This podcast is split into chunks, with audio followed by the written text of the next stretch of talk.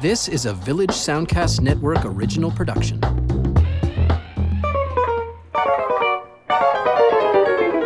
Hi, and welcome to another episode of Lends Me Your Ears, the podcast that takes a look at a new film in theaters and matches it up with some familiar favorites and lesser known classics from days gone by. My name is Stephen Cook, and I'm an arts writer here in Halifax with the Chronicle Herald. My name is Carsten Knox. I'm a film writer. I have a blog called Flaw in the Iris. You can find it at halifaxbloggers.ca. And today we're going to take a look at the new horror film Hereditary and talk about some other films from the past that uh, are favorites of ours that really get under our skin and really creep us out. So uh, maybe maybe don't listen to this episode with the lights out. The F bombing New York Times bestsellers Thug Kitchen. Gwyneth Paltrow's two time co author, Julia Turshen. The polite and proper Great British Bake Off's food stylist. What do they all have in common? They're all at the intersection of culinary arts and pop culture. And they've all been guests on the Food Podcast, a Village Soundcast network production where personal stories are shared through the lens of food.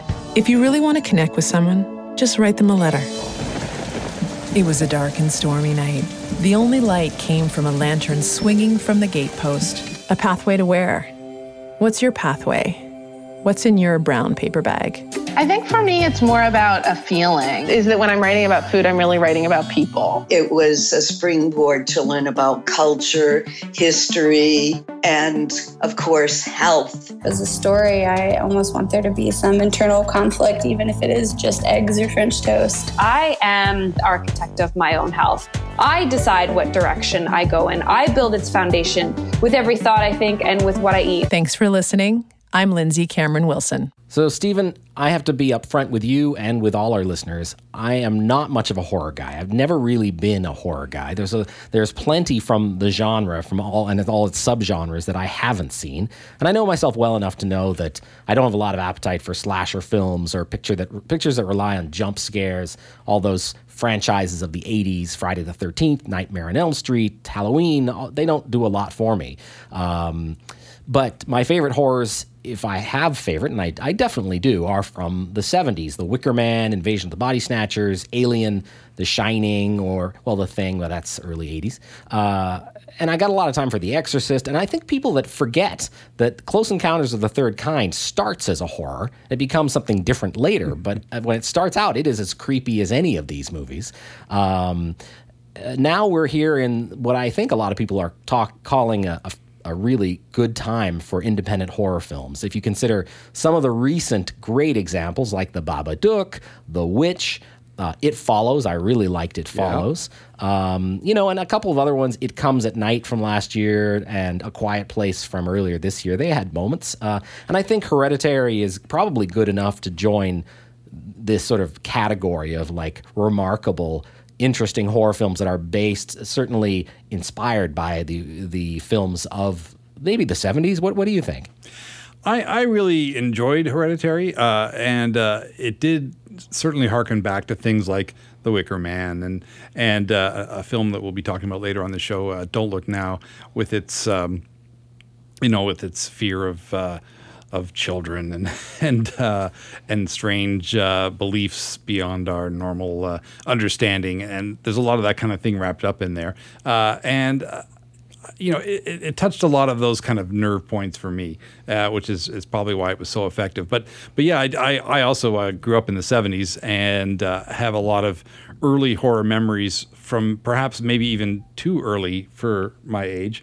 And I think of things like well, you mentioned Spielberg. Certainly, there was Duel, which was his right. first his first kind of major project, which was a TV movie that actually became a theatrical release overseas, and is kind of this existential horror movie about a guy being chased by a, a truck. He can't, you know, he can't see the the driver, and this thing is pursuing him down the highway. Dennis Weaver uh, can't get away from this monstrous smoke belching truck. And uh, you know, you I know, remember the car, which felt like a, a lower rent yes. version of Duel, James Brolin instead yes, of Dennis Weaver. That's right. Yeah, and that one actually I saw on TV when I was way too young, and that was really scary. I've seen it since. It doesn't quite uh, deliver the same thrills. Yeah, it's but. not made with quite the same level of. Um, of skill as as Duel is. I, I have a copy of the car. I enjoy it. I watch it every couple of years. It's Yeah. it's fun. Brolin is you know seventies action Brolin is kind of underrated. He's, he's this- I agree, yeah. You know, uh, before he got kind of locked into TV and stuff, I remember him from stuff like The Car. There's a great action film called High Risk,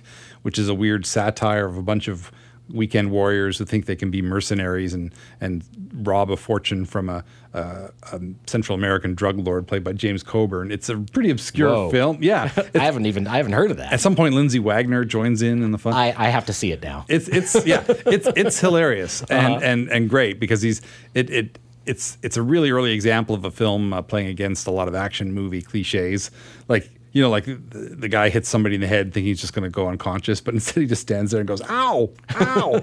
you know, when he clubs him in the head with his rifle. It's Uh-huh. like people don't automatically go down like a sack of potatoes when you hit him in the back of the head. That kind of thing. So Right. it's very clever and and uh, completely underrated and overlooked.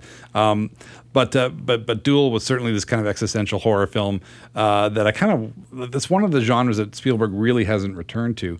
Um, you know, although he's used parts of that in, in other films. Uh, Jaws was a bit existential. J- Jaws and but but you know and maybe in things like Temple of Doom perhaps. But- Right. But, uh, I, I'd like to see him return to like a full out kind of action horror film. Maybe not something supernatural because neither Duel nor Jaws relies on Right. on that. Uh, which Hereditary certainly does, and I'll, I'll swing it back to that. But but uh, but but things like like Kolchak the Night Stalker, which I guess is getting a new Blu-ray release of the the, the original pilot or the, the first two TV movies that came out before the series, created by Dan Curtis, who of course created uh, Dark Shadows and a lot of a lot of great horror TV movies in, in the '70s. Um, kind of a master of small screen horror. Um, you know that's getting kind of a, a revival on Blu-ray, and that was a big influence on me as a kid. I saw it, you know, staying up way past my bedtime to, to catch these shows, which gave me horrible nightmares. um, uh, Killdozer, which was a TV movie about uh, a bulldozer that somehow acquires sentience and, and, and r- runs a, amok. I'm seeing a pattern here. uh, Yeah, there's a lot of that. Also, the trilo- trilogy of terror with Karen Black, uh, which was a three-story. Again, that was I think it was a Dan Curtis production, um, where uh, Karen Black stars as three different characters in three different. It's an anthology film, three different stories, but it's the final one where she must combat a, a Zuni fetish doll, which has come to life and chases her around with a large carving knife, uh, chases her around the apartment. Uh, that, you know, I saw that as a kid on midday matinee of all things on, on, on CTV. and of course, it was like a snow day, and every kid in school saw it. And the next day, it was all anybody could talk about. And uh, I, to this day, I, that still gives me the willies. I, you know, I just had this vision of this little doll screaming and chasing her around with the Right. knife. Right. Um, so I highly recommend any if you can see Kolchak or or Trilogy of Terror or or Killdozer, which I think is on YouTube. Um, you know, I, I definitely recommend tracking these down. Um, and, and of course, uh, you know, they probably look a little silly today. I think to yeah. some people, Well, but many of them probably do. I have my own list, which I'll get to in a little bit, uh, of the stuff that scared me and I watched way too young. Um, but yeah, they're like yours. Uh, uh, some of them haven't aged as well. you know, I, I guess maybe because we become more sophisticated in terms of special effects and so on. Like the Zuni fetish doll in Trilogy of Terror, it really is a, a, a goofy looking little puppet, but just the just the way you know, just the editing of it, and Karen Black's really great performance as she becomes more and more unhinged by this thing uh, is really what sells it. And uh, so, so you know, those those basic storytelling elements are, are certainly uh, not to be uh, not to be underrated for sure. Uh, Hereditary, of course, relies on a whole bunch of, of tricks, uh, and uh, early on, it doesn't it doesn't really resort to special effects or so on. Like it, it, creates this sense of dread fairly early on um, when we're faced with the death of um, uh, Toni Collette's mom. Uh, her character, uh, I'll have it here, doesn't say Annie.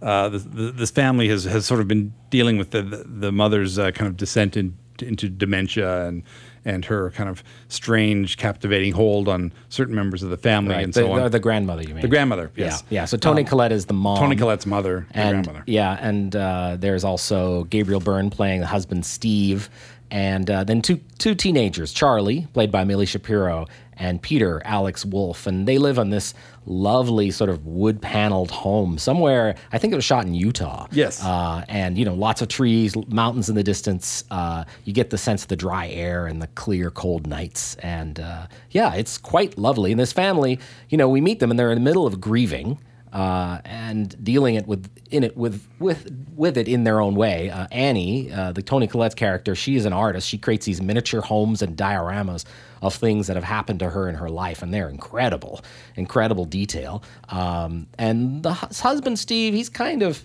uh, you know, I mean.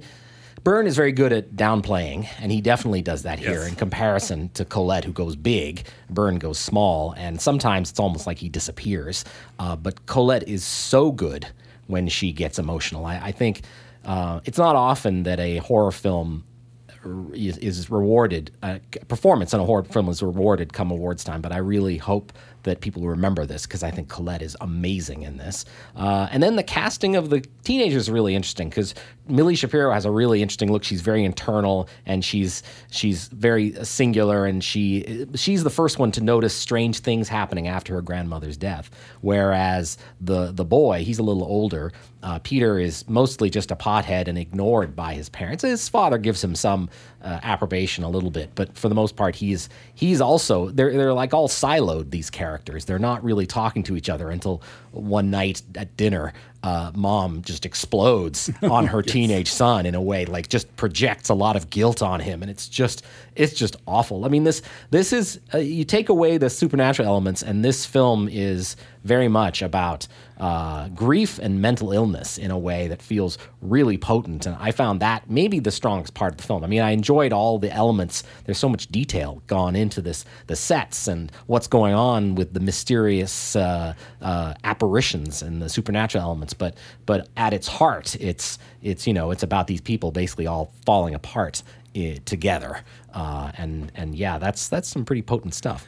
Yeah, it's like the, the, the family dynamic was kind of crumbling to begin with before the events of the film are even set in motion. The, the husband and wife are kind of disconnected from each other. Gabriel Byrne just kind of comes home from work and eats his dinner, reads his book, and goes to bed, and that's that's kind of the routine. And and and uh, and and Toni Collette's character Annie is, is kind of locked away with her uh, with her miniatures and her you know her goggles, her magnifying goggles, trying to create her own world and not paying enough attention to the the real world around her.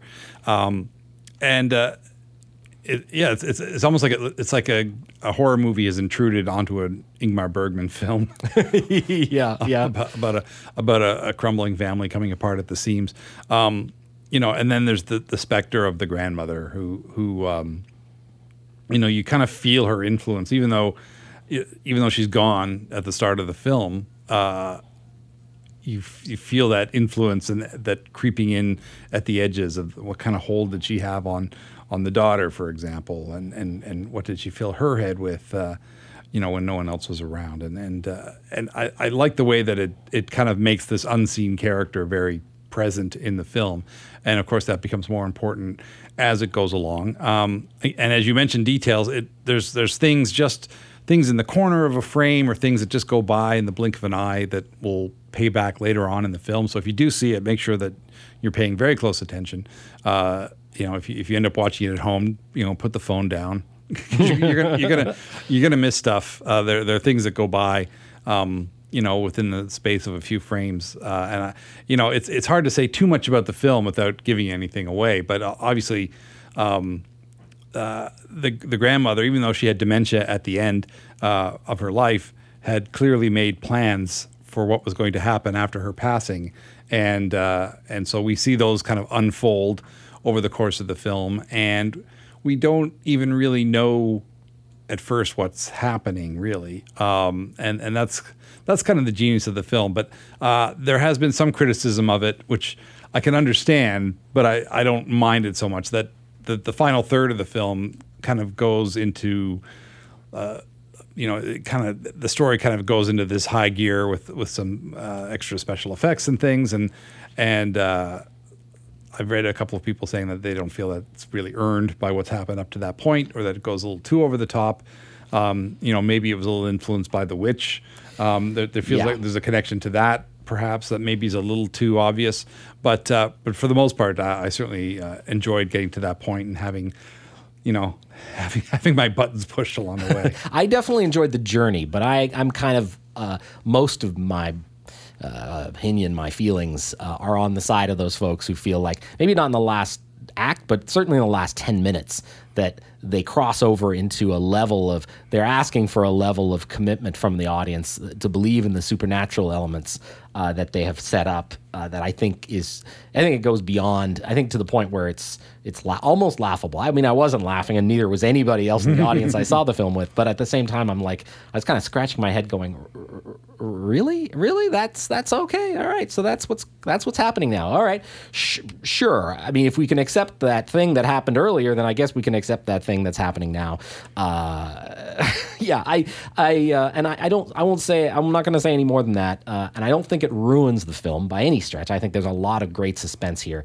And I did come away as advertised feeling creeped out. And uh, yeah, uh, certainly the I, I, felt like I just yeah I'd been through something in a way that a lot of a lot of horror films leave me cold. Uh, this did not do that, but I did feel that uh, what it was asking of me in that those final moments was was more than I was was further than I was willing to go, and uh, yeah.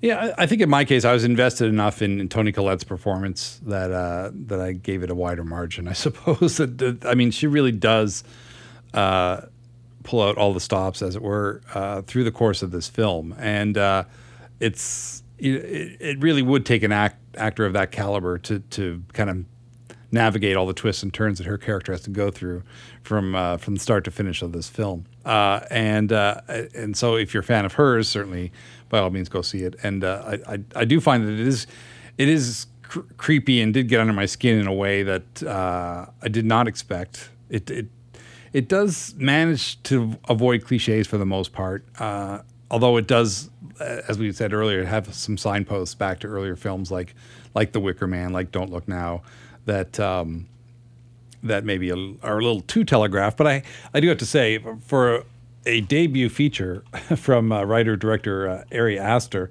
uh, I have to say is pretty darn impressive in terms of of, of the look of, of the editing, uh, you know, which, which, is used in a, in a very uh, propelling and kind of off-putting edge of your seat kind of way. I mean, I, I, think I think on the technical level, it's it's it's a very confident film. I'm really curious to see what he comes up with next.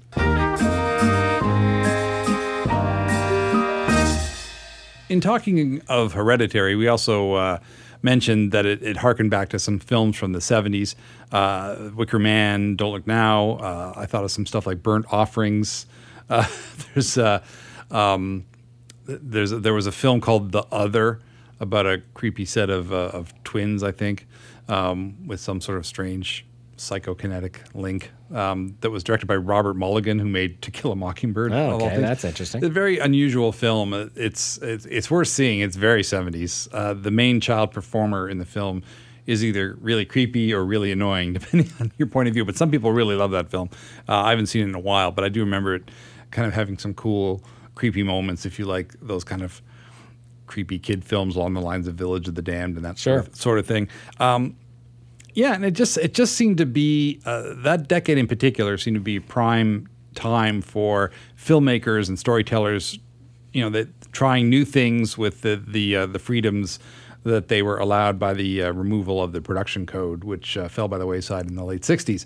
Um, and you know, so um, right off the bat, you get films like like Midnight Cowboy and and uh, oh, uh, what's uh, and Clock- Rose, Rosemary's Baby? Yeah, Rosemary's yeah. Baby, Clockwork yeah. Orange, kind of testing the limits of what you could actually do in a in a major motion picture. But I think sort of the horror genre and so on. Um, you know, I think I think it took them a little bit longer maybe to to become more sophisticated. Rosemary's Baby is obviously an early early um, entry into uh, into that new level of sophisticated adult horror that wasn't about sort of hammer horror, vampires and werewolves and so on. And um, and uh, it it also there was there was a change in style, uh, and uh, the films were, um, you know.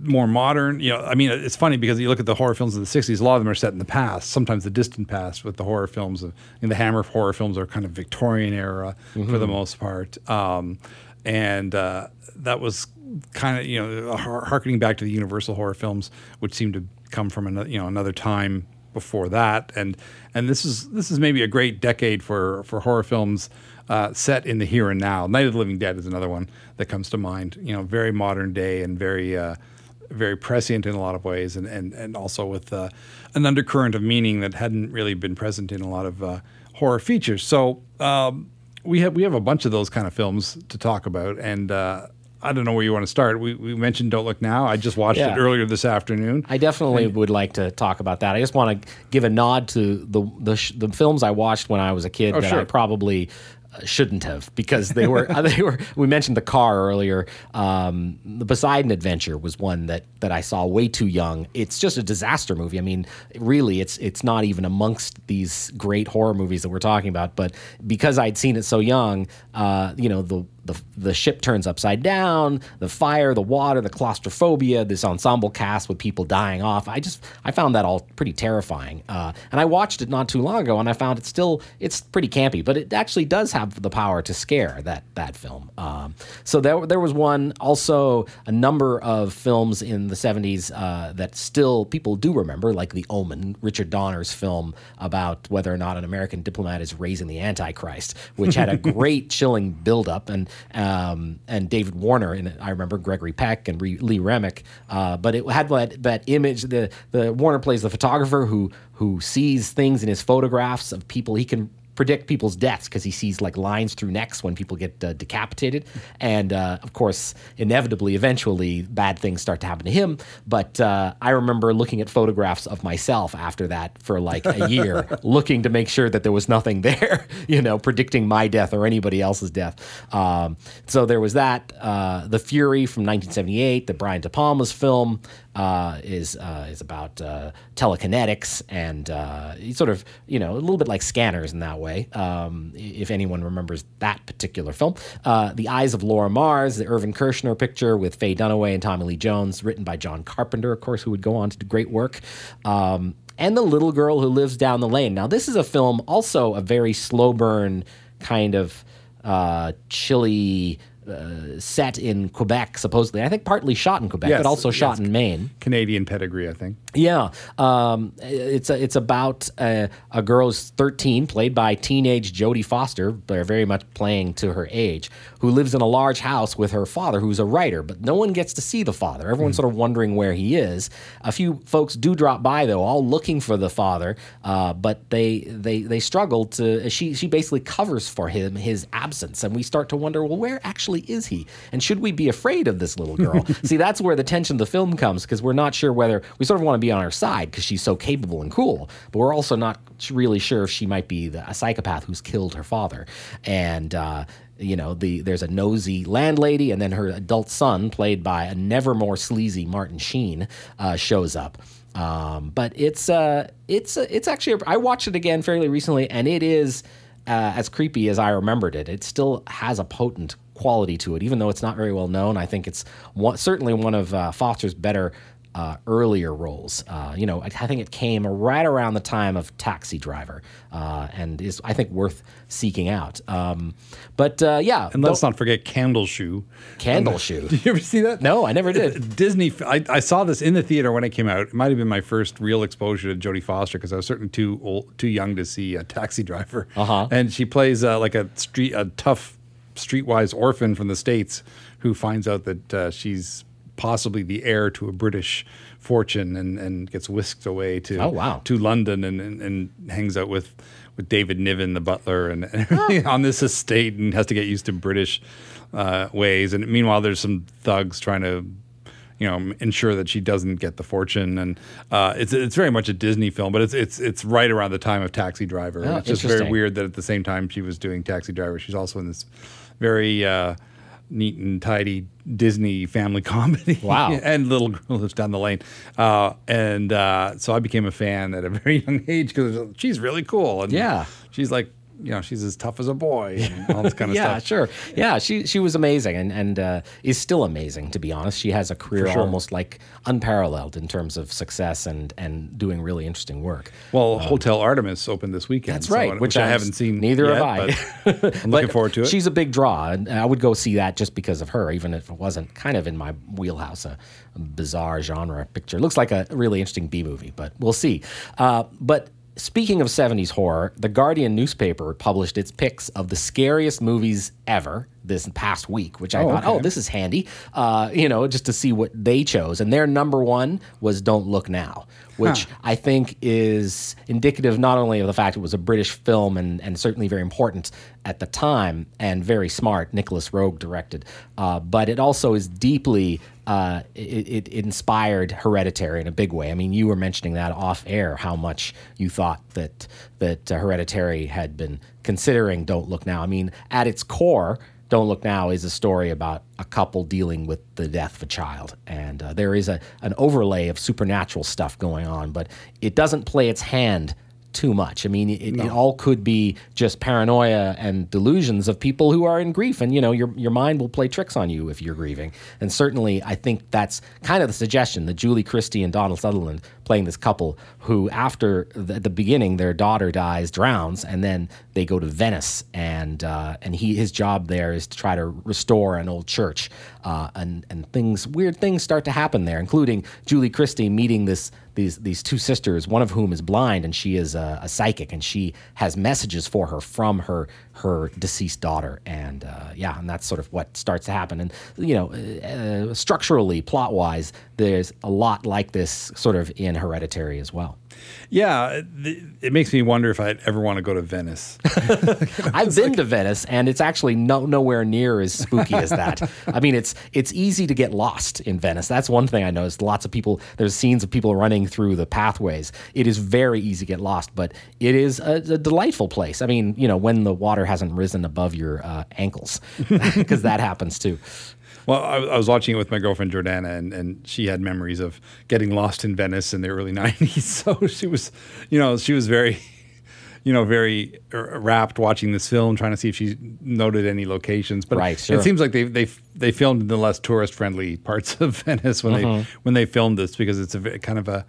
Uh, you know, you see some bridges and some canals and boats and things, but it's not, you know, considering what a beautiful city it can be, uh, it, here it's more sort of dark and foreboding Yes, and gray, yes. very gray. Um, and, uh, and, and of course with this, this past that just kind of hangs over it like a, like a shroud. And, and, uh, you know, D- Donald Sutherland and, and, and uh, Julie Christie have a, you know, they have a very realistic relationship. I think that's one of the big things about this film is that they're, their marriage is very believable. They, you know, that they share the grief. They don't.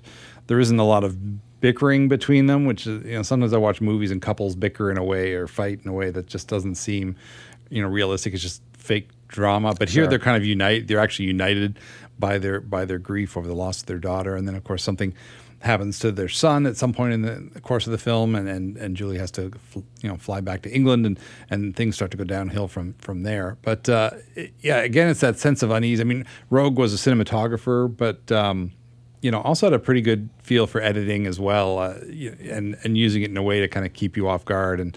Uh, and like Hereditary, or, or you know, or Hereditary, like Don't Look Now, uh, there are things happening in the corner of the screen that, again, blink or you'll miss it moments. You know, like a little flash of of a color uh, just for a second, and, off to the left of the screen, and so on. You really have to keep your your your your mind sort of focused on this film to really take in all the details and and kind of piece things together. And you know, it's the kind of film I, I think I've seen it five times now, and I still see new stuff every time I watch Mhm. it. And you know, and that's probably true of a lot of Roeg's films. Uh, you know, think of things like uh, The Man Who Fell to Earth and Performance, and you know, they're multi-layered films or thing. he- You know, he plays with the timeline and and uh, and uh, you know your perception of things, and, and still manages to keep things pretty clear. Like you don't come out of Don't Look Now wondering what happened. You just wonder, you know, when you figured out what was happening, and Yeah. and uh, and and again, like you might have to you have to go back a couple of times to really get the full grasp. But it but it is it is an amazing film uh, in terms of the performances and the and the look. I mean, like I say, he was a cinematographer, and all of his films look look incredible. Walkabout is another Oh, yeah, example of uh, of a really superior. You know, acted and shot film there. Mhm. You know, with a with a young cast for the most part. Uh, Insignificance is another one I like a lot from Yes. the '80s. Yeah. Yeah, there, there's some, some his he, his films go get pretty rangy later in his career. Yeah. And you kind of have to you know walk that uh, minefield a little more carefully. But there is still, still some great stuff among it. But uh, and I kind of wish he'd maybe return to a, a, a, kind of a genre film in this way. But I guess he's just not the kind of guy to repeat himself. And No. you know, Man Who Fell to Earth was his science fiction film, and this was his his you know gothic horror film, and uh, you know, and then he had other other fish to fry later on in the career. But but uh, Don't Now certainly probably the the high watermark Yeah. of, of his films. Yeah, I agree, and I think uh, it was actually sort of it's a distracting little bit of trivia, but for a long time it was suggested that there's a sex scene in Don't Look Now, and it was suggested that Sutherland and Christie weren't kidding. They weren't uh, that this was actually going on, and they somehow filmed it. But I think it's because there is a, an emotional intimacy that people weren't expecting from Yes. films, and I think that's what really took people by surprise. And I think the actors have debunked that theory that that's what was actually happening, and I think the filmmaker as well. But but you know these things do tend to get a life of their own. Um, but uh, but don't let that distract you from what is a superior horror film and really deserves to be seen for how it's not actually it's as much a drama as it is a horror.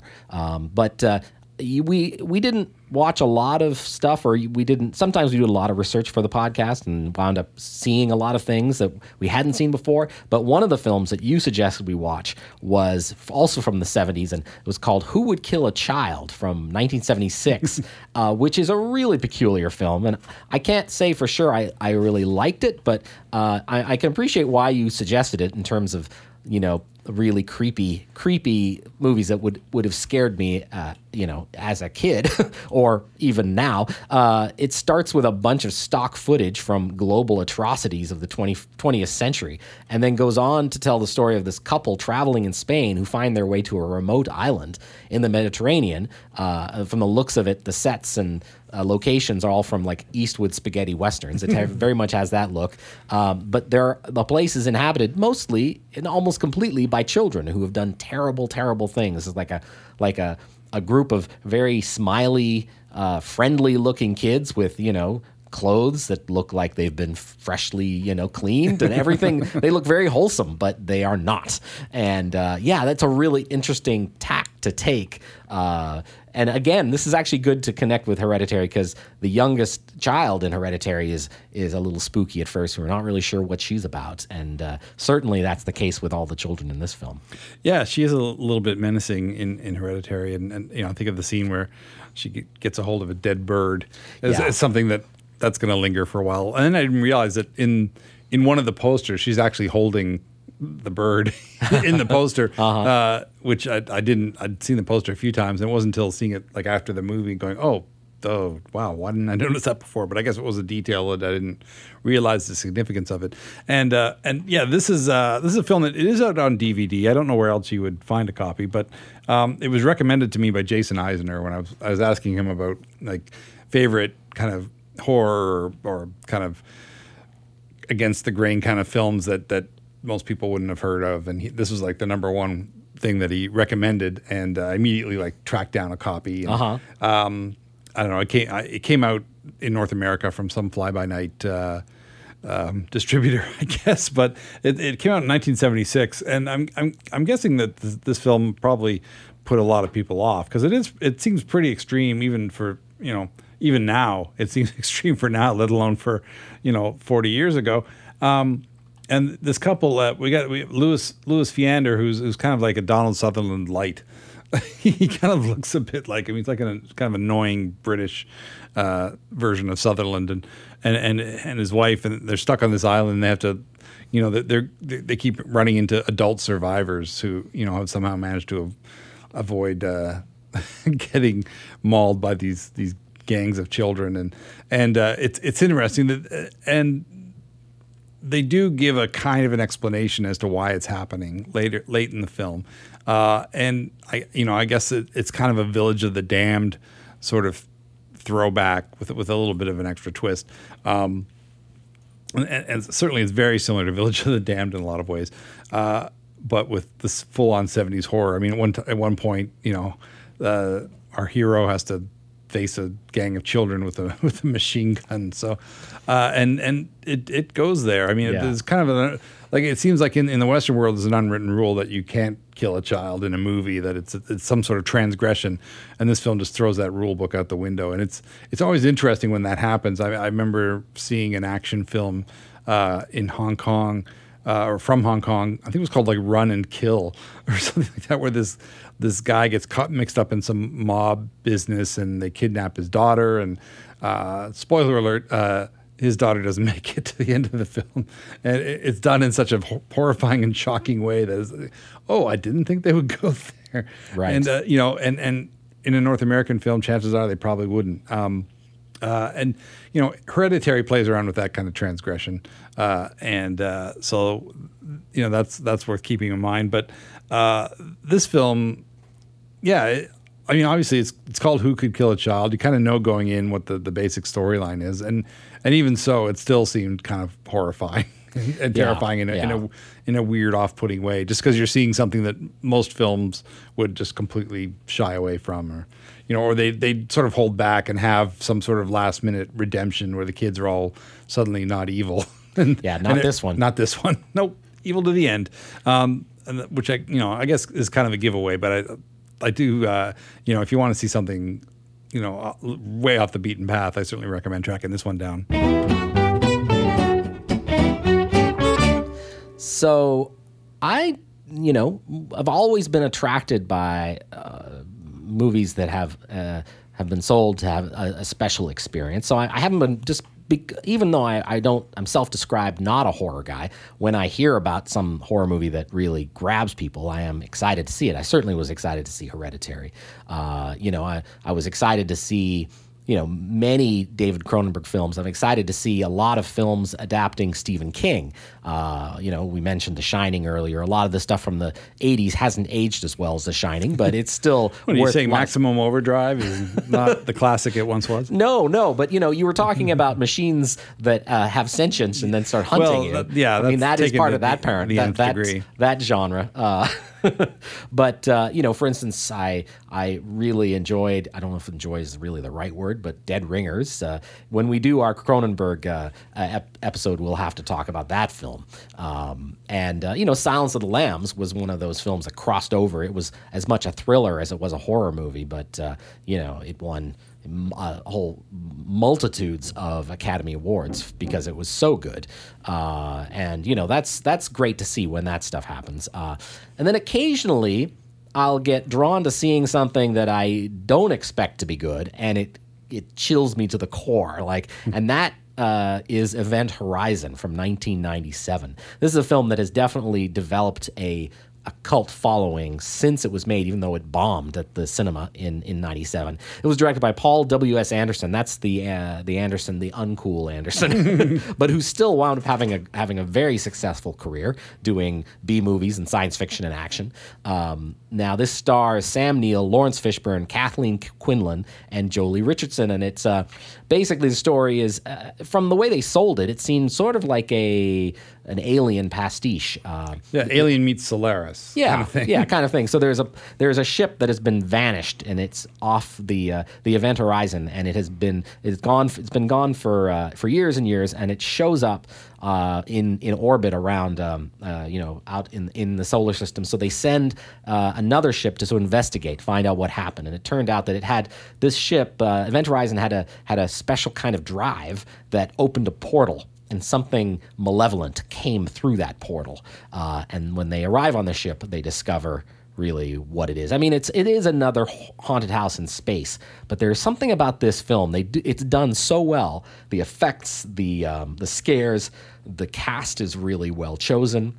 Everything about it is it just it i remember eating a full box of popcorn while watching this and feeling so sick to my stomach i wasn't sure if i was going to throw up and that was partly at least due to the fact that i was so emotionally like engaged in this film and so appalled by it at the same time and then all the the butter and the popcorn it was it was just a bad scene uh, so yeah i would um, yeah, that's one that that I, I definitely recommend if you're looking for something that will scare the pants off you. Uh, but you know, I, I do it gingerly. Yeah, it, it, it, it starts out, like you say, like an aliens pastiche, and then winds up uh, going into Hellraiser territory. And uh, I, I think I think in general people didn't really expect it. I was not that big a fan of it at the time. I feel like it's a film that has a strong enough following that I should revisit it, especially with that cast. Such a great cast. seriously. Um, I, I, I, for me, the, the horror effects, the horror, not the effects, but the the horror part of the story didn't really work for me on some level. Maybe because it just reminded me of too many other things. But uh, It isn't original. I will say that much. Yeah. you know, but it, but it, you're right. It is sold with gusto, and uh, you know things things really do go to hell in a handbasket in a, in a pretty memorable way. And uh, on, on that basis alone, I feel like it's something that I, I should return to at some point. You know, if if it happens to pop up on Netflix or something, I'm not going to go out of my way, but it might might might turn up in some way. Fair It- enough. It's funny that you mentioned that the, the fact that the drive opens a portal and stuff because I did make the mistake of watching uh, that was the Cloverfield experiment or whatever the Oh, the- yeah. the, one that's that went straight to Netflix. It looks Yeah. like it was meant to go to theaters and somebody um, made the right decision. to put it That's pretty much right, instead. yeah, yeah. Um, you know, not as good as the other entries in that series, but it is a you know they have a special warp drive on a on a satellite that or not a warp drive, but like a, uh, you know an ion generator or whatever the heck it is that that you know when they get it up and running opens up a portal to another parallel dimension and, you know and, and that sort of that brought me back to Event Yeah. Horizon in a way and um For sure. and that wasn't you know that was certainly on a lower level than Event Horizon so that maybe that'll elevate Event Horizon in my eyes when I finally see it again but uh, you know I remember I mean I remember you know Joely Richardson and, and Sam Neill being particularly good um, so I, I really have to go back uh, go back so I will I'll take a recommendation to, to give that another chance All right. Well, very good. I uh, yeah, we can talk again when you. I hope you don't uh, hit me, beat me around the head and face when you have finally seen it again. Um, another film that really did damage to me when I saw it in the cinema was the Blair Witch Project. Now, I've never been a big camp person. I don't. I like cottages. I like going out into the woods, but I don't necessarily want to camp out there. But if I if I had been, this movie would have ended that because the kind of terror that it instilled in me. I remember again eating popcorn and then stopping eating while I was watching it because I wanted to listen. Like the sound design was so important to listen. I, I didn't want the crunching to to you know I didn't want to miss anything. I, and that doesn't happen very often in a cinema. Uh, and this film, I mean, a lot of people have talked about this. I don't think we need to go into it too much, but No, it, it but- was it, it did change the way I. I, yeah, I don't think I could ever really be go camping again, thanks to the Blair Witch Project. Uh, and uh, yeah, and, and that final image uh, still stays with me.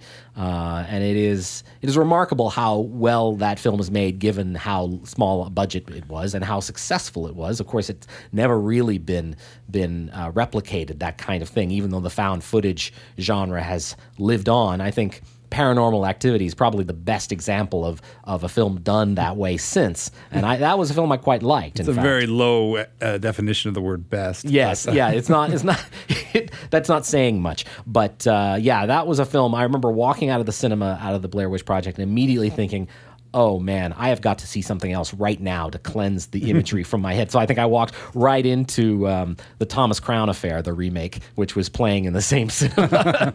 Um, but uh, yeah, so that that was one that was one that changed me. Uh, but now you recommended another film that we should watch from the late '90s as well, called Audition. This is one I'd never seen before, uh, directed by Takashi Miike.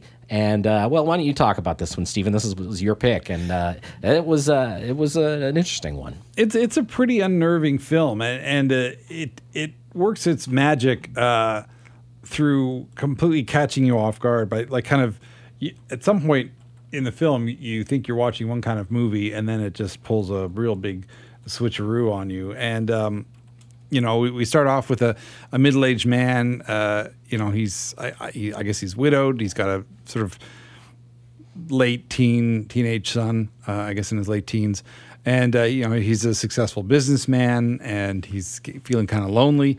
And uh, a friend of his has the brilliant idea of, well, you know, like his friend who happens to be a movie producer says, well, why don't we, why don't we actually audition for a new uh, for a new wife for you, and he actually goes for this fairly cockamamie scheme, and uh, and so uh, they they begin uh, going through uh, actresses and you know and and the audition process is kind of treated as kind of jokily. It's it's it's almost played for laughs as you see different women who the lengths they'll go to to get a part. Uh, you know, it's it's not taken to that extreme if if your mind is going there, but but uh, you know the whole audition process and and so on is is obviously played up eh, almost comedically. Uh, and uh, and our businessman character, he uh, sort of zeroes in on on one young woman who, you know, has a kind of essay about herself uh, that expresses a certain amount of melancholy. Um, you know, she talks about you know being wanting to be a ballet dancer until some sort of unnamed injury kind of ruined her hips, and uh, and she wasn't able to fulfill her dream of dancing, and life is just one you know long struggle from one day to the next or whatever. And and you know he meets her, and she's very um, you know she she has keeps her eyes downcast and and you know is very kind of meek and and and One of the other and- characters describes her as obedient. Yes. And as saying that there's no way someone like that wouldn't have a boyfriend. I mean, this is a film which, you know, at one side I was like, oh, this is brutally misogynist. And then the other side I was like, oh, this is a dark satire of men's fear of women. Like, I wondered Yeah. whether it was actually. Uh, it was actually self-aware enough to be ab- about that, like being really, really about that and at its core. And I'm not. I'm really sort of on the fence as to whether or not it's it's self-aware enough, or is it actually just like a really unpleasant movie for for political reasons. Well, Miike is, is is a pretty aware guy, so I, I, I think that it does have that awareness. Um, but he also he also likes to push boundaries and, and Mm-hmm. get under people's skin, uh, literally. In the case of this film, because guess what? She's not all she's cracked up to be. No, there are some. It starts like you're, you- all the setup is very sort of like pleasant and almost uh, jokey and jovial. There's almost a romantic comedy vibe to it with the music and uh, and the characters. It's all very light. And then there's a scene where she's waiting by the phone in her very spare apartment, uh, waiting for the callback from the audition. And she's just sitting there, and there is a a, a sack next to her. An unmoving sack that suddenly moves when the phone rings, and it's like, whoa, wow, yeah, that's that's a pretty famous moment from the film, and and um, you know we, we we see that uh, you know eventually we see the, the real story of this woman's past, and and uh, you know her her desire for vengeance against those who have wronged her, and and Mm-hmm. yeah, it's uh, like abuse by by men has caused her to be the way she is. So I think that's the biggest argument for it to being about self-aware about okay, this is this is about you know men not respecting women. Yeah, and I, you know, I certainly think that Miike is is kind of taking the the Miike Mickey out of sorry that, that pun did not land. Um, Good try, out though, of Stephen. you know out of, out of these kind of salary men, um, you know, who get lonely and and and have these kind of very warped uh, views of of of, uh, of women in in society, uh, but basically formed by the society in which they live, and and you know I, I think the satire element is, is strong even when he's doing hor- horrific things. Um, you know, his his film career is very uneven. Um, you know, some there were some years where he's making like up three or four films a year. He just has this knack of, of cranking out these films, which and audition is one of the more sort of put you know better put together, more coherent stories that he's he's told. Uh, I, I've tried to watch a few others like Dead or Alive and so on. I- Ichi the Killer is probably one of the other sort of highlight of his career. Um, uh, but but but this film might be his uh, his kind of psycho masterpiece, as it were, uh, and uh, certainly has things in it that once seen cannot be unseen.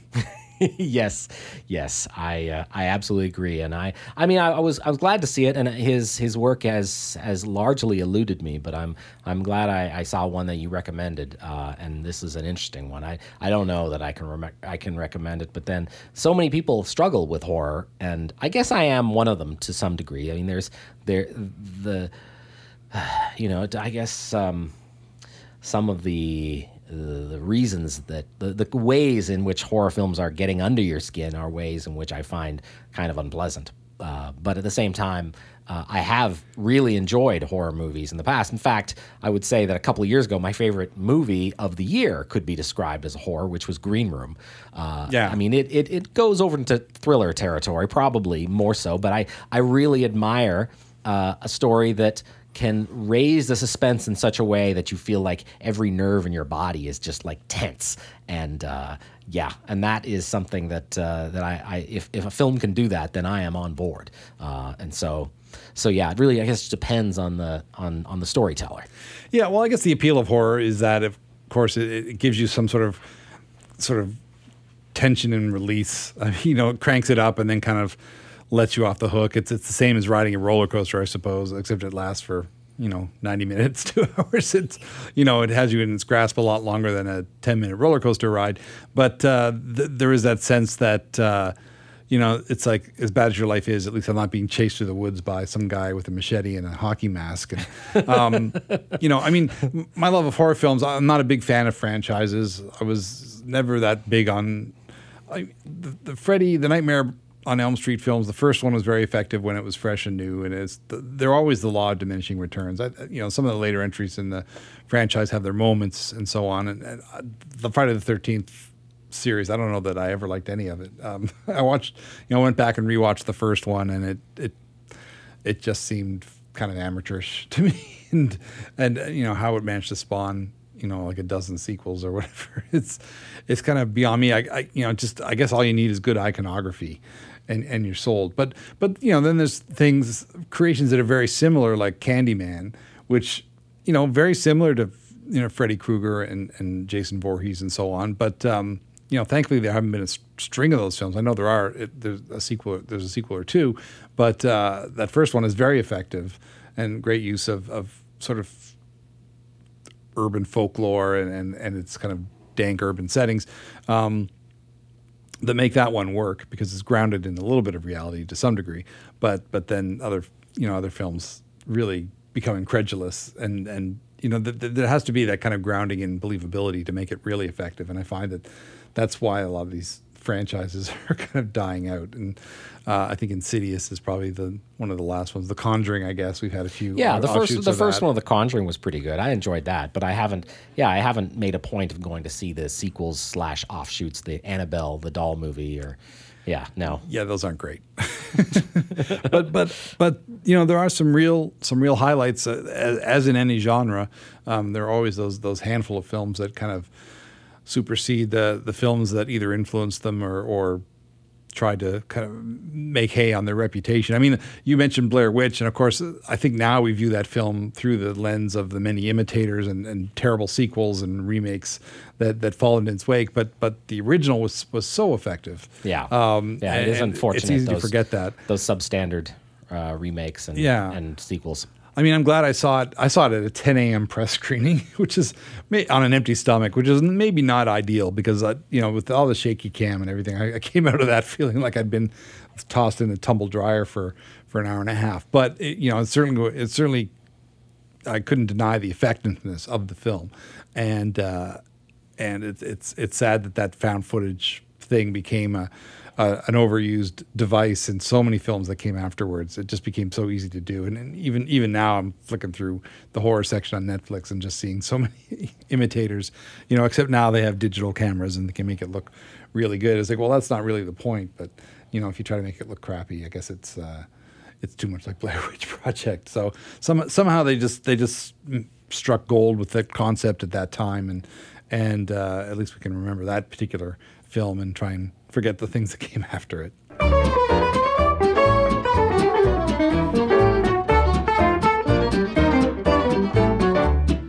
And that's been Lends Me Your Ears, our look at scary movies. and uh, yeah, it's been a lot of fun for us. I hope we turned you on to a few scary titles you may not have heard of, and uh, I hope you enjoyed listening. Um, you can find us on uh, Facebook and on Twitter at Lends Me Your Ears. And Steve and I both have Twitter accounts. Mine is uh, Flaw in the Iris, named after my blog, and uh, Steven's is Mine is NS underscore S C O O K E. Uh, we also have a Patreon account. If you felt like you would like to, uh, you know, send us a few shekels, we would very much appreciate it to help uh, cover our costs. Uh, and uh, I wanted to say, or we wanted to say, thank you very much to CKDU 88.1 FM for the uh, use of the production of facilities in order to record our show, and also airing it uh, every second Tuesday at 5:30 in the afternoon. Also, many thanks to Village Sound uh, for their production and for putting this all together. Thank you for listening, and I hope you'll tune in the next time. Lends Me Your Ears is hosted by Stephen Cooke and Carsten Knox and is produced in Halifax, Nova Scotia at Village Sound for the Village Soundcast Network. All music courtesy of Gypsophilia. Check out all of their amazing music and so much more at gypsophilia.org. Send feedback to Lends Me Your Ears podcast at gmail.com. We'd love to hear from you. Thanks for listening. This was a Village Soundcast Network original production.